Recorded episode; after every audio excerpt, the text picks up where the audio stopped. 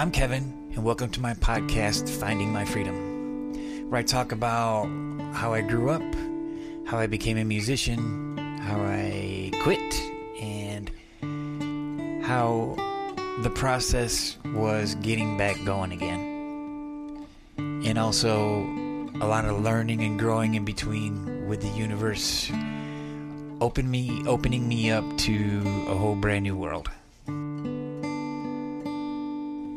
So we left off with uh, I went down to Nashville for a guitar maintenance workshop. I had just gotten a line on a RV to live in. I was working and had just figured out a way to give myself a little bit of time to uh, figure out what the next move was. So I had been home for, I guess, about a month before I went down to Nashville for that workshop. So while I was at the workshop, obviously, you know, the the whole thing with the workshop was sort of like a funnel type of thing. You know, they they get you to come in, do the workshop thing, and see if you like it or not, and then try to sell you the whole school thing. And that was the first time where I thought, well, you know what? Actually, I could go back to school. You know, I could do this. Go back to school and do it. You know, this was a trade school type of thing in which I had 25 years earlier, whatever. I went to uh, music tech. It was a uh, guitar performance type of school. So I kind of had an idea that, you know, if you apply yourself and you do really well and you show some promise that um, the teachers would most likely uh, recommend you for different jobs and stuff like that. So I thought, well, you know, it might be a great way to get my foot in the door is to go to back to school for it and just go from there. Because it does work. I, I mean, that's what happened last time. So, yeah, so I thought, well, okay, cool. Let, us uh, do a little more research on this. So I had it It was a great time for the uh, weekend workshop, and about three weeks later, they were going to have a open house. And so my next step for that was uh, try to get back down there for the open house. So when I went back to Michigan, I went up to Midland where my uncle was staying at, and uh, parked the trailer up there. And I had three weeks to try to come up with the money to uh, get back down to Nashville for another weekend. And it worked. It worked out great. I was able to uh, make the money I needed to make. I got. I was staying up up in Midland for a little bit and parked the RV there, and basically, you know, um, got to plug in right there and uh, took care of my part of the bills. And uh, yeah, it was it was all right. So cool, I'm back in Michigan and uh, got the plan to get back down to Nashville. Oh, that's great. Although this time being home, there was a significant difference. I realized that uh, in a lot of ways, I was retracing my steps, the steps that I had taken just before I quit playing. So I had enough presence of mind to realize that uh, I have to do it different this time. I have to react different. But like, it wasn't like it was, uh, oh, i have got to change and be all righteous or anything like that. No, it wasn't nothing like that at all. It was just a matter of being mindful of how I reacted to things. Because before this, I was known as sort of a I wouldn't say hothead, but I was pretty moody, emotional. I would let things get to me and I would get worked up over it and stuff. So now it's different. I'm I don't feel that need to do that first of all. And so you know, here we go. So I started dealing with my family in a completely different way. And one of the first people that I dealt with was my sister. Now, me and my sister, we grew up together. We were two years apart. We were very, very close. And especially in my partying days, we would party a lot and, and hang out and all that sort of thing. But over the last 15 years or so, we grew apart. But me being the older brother, I would get a lot of responsibility put on me as even though it's not my responsibility at all. I'm the brother, you know, but there was this thing about like I would take on her problems like they were my own and feel personal when they weren't uh, successful. Well, the last couple years before that, I stopped doing that altogether. But I also like stopped talking to her really. So this was my chance to face to face have a one to one conversation and calmly have a talk that was desperately needed we hadn't talked like this for a very, very long time.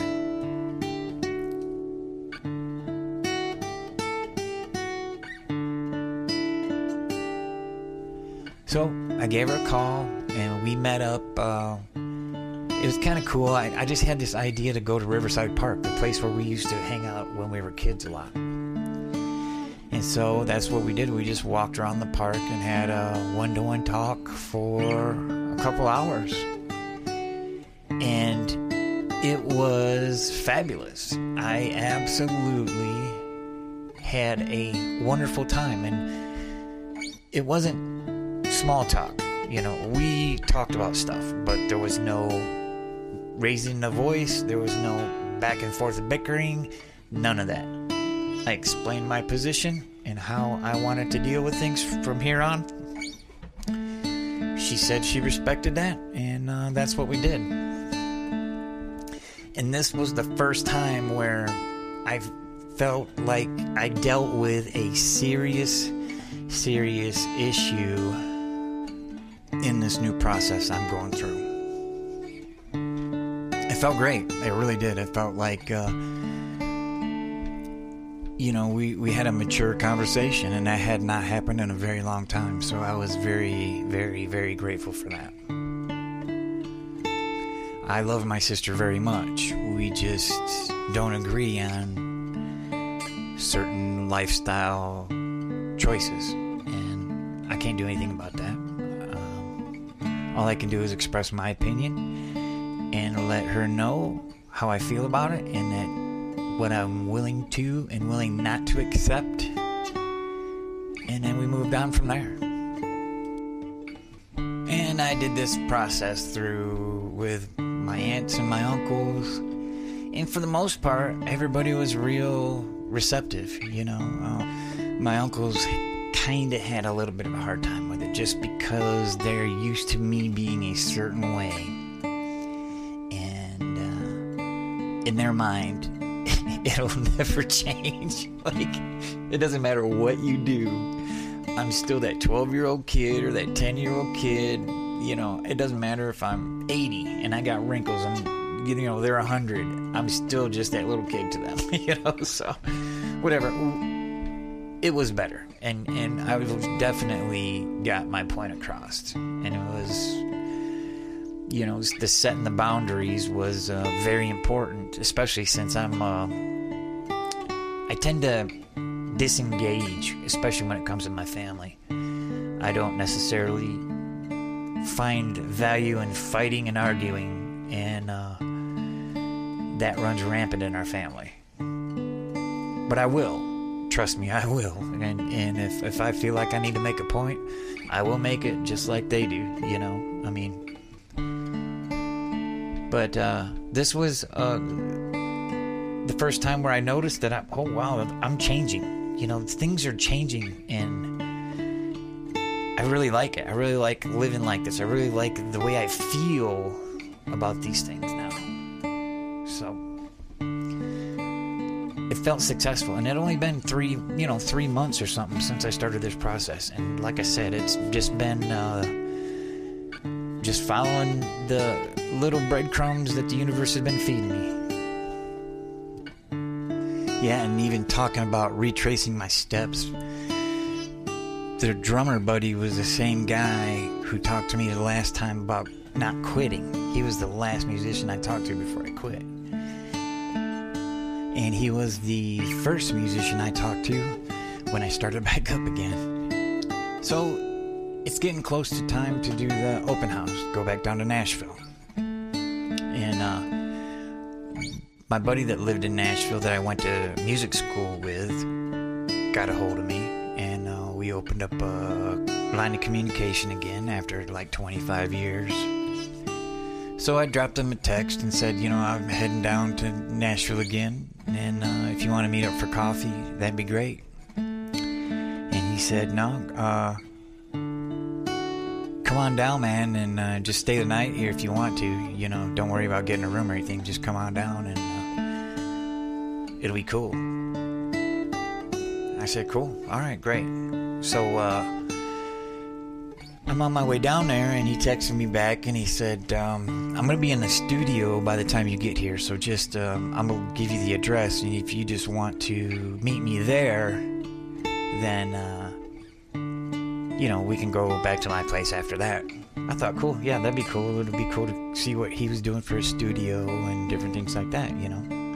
So I get down to Nashville and um, go to this address and he comes out and meets me, and then uh, we go in, and he starts introducing me to people, and lo and behold, the the drummer for Tesla is there. well, it turns out that he is the guy's assistant. So one minute I'm driving my car and just, you know, thinking about what I'm going to do for this open house and stuff. And the next minute here I'm having Chinese food with the drummer for Tesla. And so, you know, we just strike up a conversation. He shows me his studio. It's great. The guy's so personable and just humble, really cool. And he, you know, starts talking about um, the manifesting stuff and different things like that. And so that started ringing a bell with me too. And I'm just like, wow, how does this happen? You know, like one minute you know, I'm deciding to play music again, and the next minute, here I am right back in having this synchronistic conversation with one of my childhood heroes. So it was pretty cool. I didn't ask for a picture or nothing, but they said, "Hey, let's get a picture." So we got a picture, and uh, it was pretty. It was pretty wild, man. Like. uh, who does this stuff happen to? You know what I mean? Like, I couldn't make this thing up. I mean, I couldn't make it up even if I wanted to, you know? Like, it's just like the universe is just checking off all the boxes saying, dude, you know, we're not playing around this time, you know? and the same thing happened during the open house. Not, I didn't meet a star or anything like that, you know, but like the questions that I asked got answered in a clear and concise way. Questions I had in my mind that I didn't ask were being answered, and I th- everything just felt like it was okay. It's clicking. Like um, this is what I need to do. So that weekend, I did decide that uh, I was going to go back to school. Didn't know when or how or whatever, but I was going to do my best to get back to school uh, to learn how to build guitars be legit.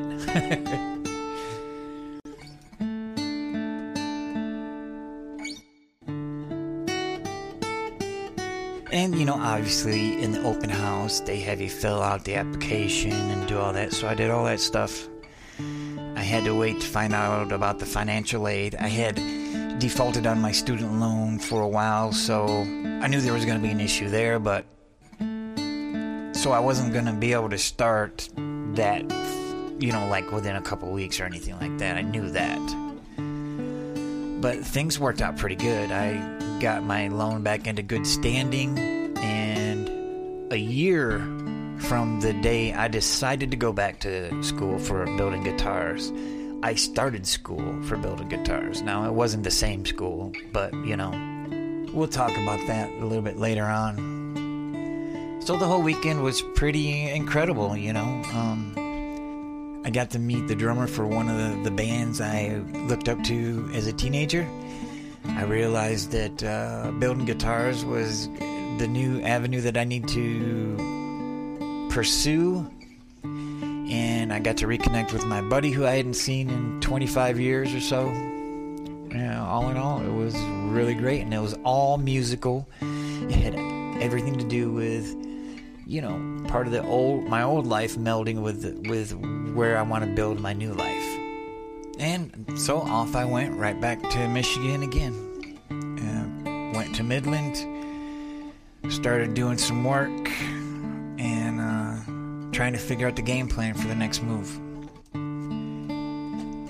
And then lo and behold, something popped up on my uh, feed again, on my Facebook feed, I think it was, about um,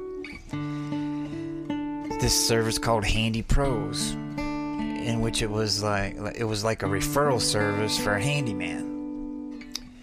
You had to do a background check, and so I had no problem with that. I didn't have any issues that way. It took about a week for them to accept you. And what it, what it is, it's a national company, and they post the jobs, and you can accept them or not. So you're an independent contractor. You can pick your schedule, and it was sort of like for the type of work I did. I thought, well, if this works out, then this will be perfect because I can be mobile, I can do whatever I got to do, and if I need the work, I can find the work, you know. So I started off in Midland and I used that app. And the biggest thing about that app was like it was like an introduction to meet the customers in a lot of ways, you know, like I would accept a smaller job, you know, like a caulk a sink or something, something simple.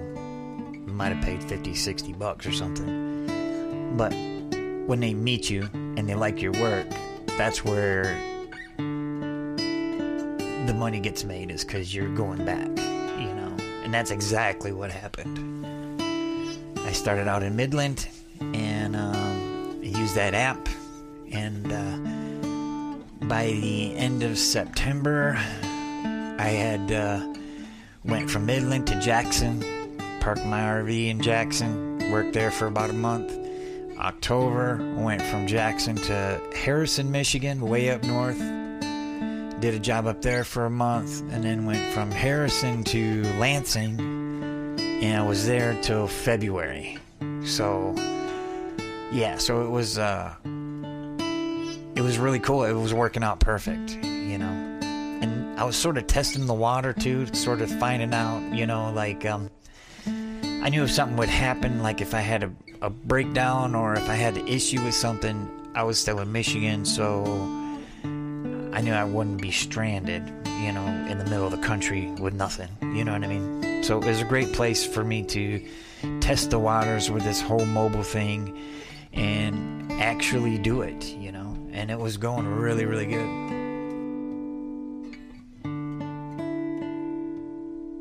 And my buddy that would hire me to do some construction work with him, he had a band and uh, they had a couple gigs that he couldn't play, so I subbed for him. So I actually subbed a gig. Three months after I started playing guitar every day, I subbed for a gig and got paid for it. yeah, was pretty. It was pretty amazing, you know. I didn't want to get a full time gig with a band. I just wanted to sub and do all that because I wasn't sure where I was going to end up. And so there was more open mics. I played at open mics. I found them in Midland. I was back in Jackson. I made a couple friends there. So wherever I was at, I would find an open mic and just grab my guitar and go. And uh, it was a lot of fun. It was a lot, a lot of fun. It was a way to have some sort of uh, goal in mind where I wasn't just aimlessly practicing. I was practicing to go play at that open mic, you know, that sort of thing.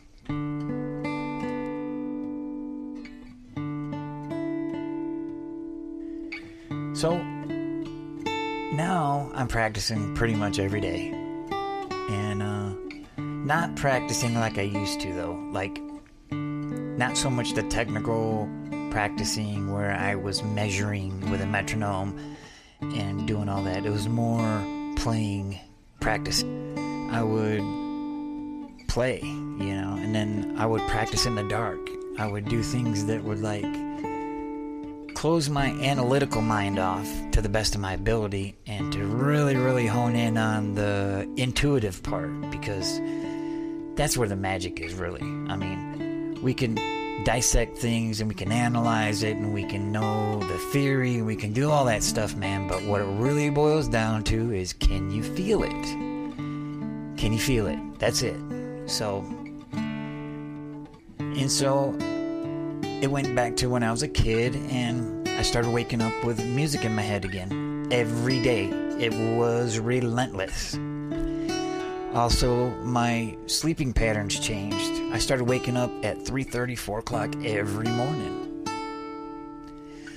So I found out that a lot of people call these downloads, like where your guides or spirit is directly communicating with you, and uh, they're giving you a message And it started clicking. It's like, okay, well, that makes sense then. I'm not crazy. I don't have OCD. Well, maybe a little, but um, this was just my way of communicating with spirit, with my higher self, whatever you want to call it. God, it doesn't matter to me. It's all the same.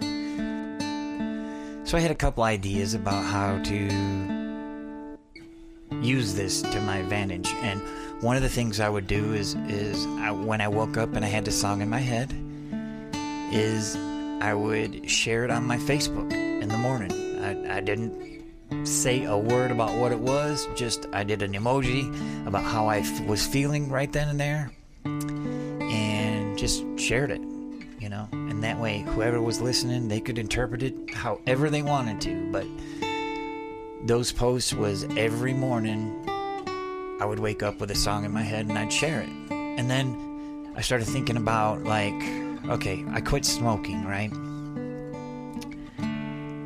And one thing I missed was the morning cigarette, you know? Well, what if instead of the morning cigarette, I replaced that with I'll learn the song, whatever song gets stuck in my head, I'm gonna learn it. And then, uh, I learned I would learn it and then put it off to the universe. Sometimes I would keep them and use them in my own repertoire. Sometimes I wouldn't. Sometimes they'd be some far out stuff, you know. It could be anything from a hard rock group like Def Leppard to uh, funk to disco. I mean, it didn't matter. You Can Ring My Bell was one of them that I learned how to play at some point. Um, but this was a fun way for me to talk to my guides in a lot of ways. You know, it's like my direct line to the universe as, as a direct call. Like, I just had to pick up my guitar like you'd pick up a phone and go for it. And it was so much fun. Around this time, I would not remember all of my dreams, but I would remember bits and pieces one morning, I woke up uh, with this phrase in my head. It was Ohiya. I thought, what does that mean? And so, just out of curiosity, I typed in what I saw in my head. And lo and behold, it was a real place. I couldn't believe it. It's a place in um, Sri Lanka called Ohiya, the Devil's Staircase. And the picture showed this most beautiful green mountainous area with like these huge ancient trees. And it looked just like what I picture when I meditate. I, I have a little hollow tree I go to. It's like my my higher self office or something, you know. And it looked just like it, what I pictured in my head. Now, I don't know what it meant. I still don't know. I'm, I'm trying not to overanalyze it too much. I um, I don't know. I don't know if it was something that came in from a past life. I didn't get a message or anything. Um, this was the first time where I had a dream about something that was real that I had no knowledge of, no no knowledge of whatsoever. I didn't read about it. I knew nothing about Sri Lanka. I mean, nothing, you know. So Sometimes I smell things, like if I'm thinking about a certain person, I'll smell smoke or a certain type of perfume or something like that. Take that as confirmation. The numerology is huge. I'm always seeing synchronistic numbers all the time. And uh, so there's this stuff. I don't know. I don't know if I'm psychic or not, to be honest with you.